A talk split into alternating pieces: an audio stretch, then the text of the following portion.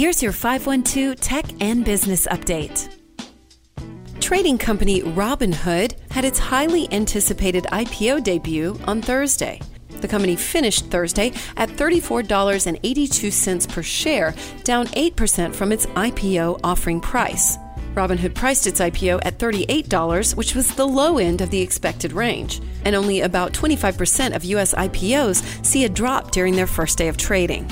The average first day pop is 33%, and Robinhood failed to score that first day pop coveted by new companies. The IPO now values the company at about $32 billion, making it more valuable than major companies including NASDAQ, Southwest Airlines, and Kroger.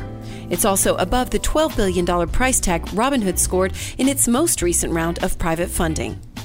Google and Facebook have announced that they will be the first two major Silicon Valley firms to require employees to be vaccinated when they return to the company's campuses. It's not clear how the companies will enforce the policy, but Facebook did state that it plans to have a quote process for those who cannot be vaccinated for medical or other reasons and will be evaluating our approach in other regions as the situation evolves.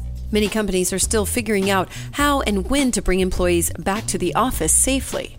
Google and Facebook's move follows a call earlier this week by major medical groups to mandate vaccines for healthcare workers. Google has also pushed back the timing of its reopening from September 1st to October 18th.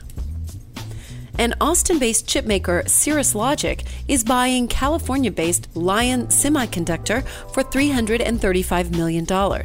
Both boards for the companies have approved the all cash deal, expected to close within 30 days. Cirrus Logic has about 800 local employees and makes low power voice and audio chips for smartphones, tablets, and headphones.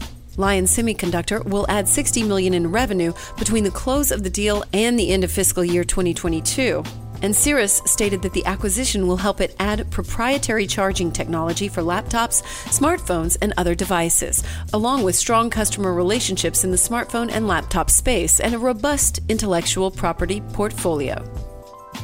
And that's your 512 Tech and Business Update. I'm Amy Edwards.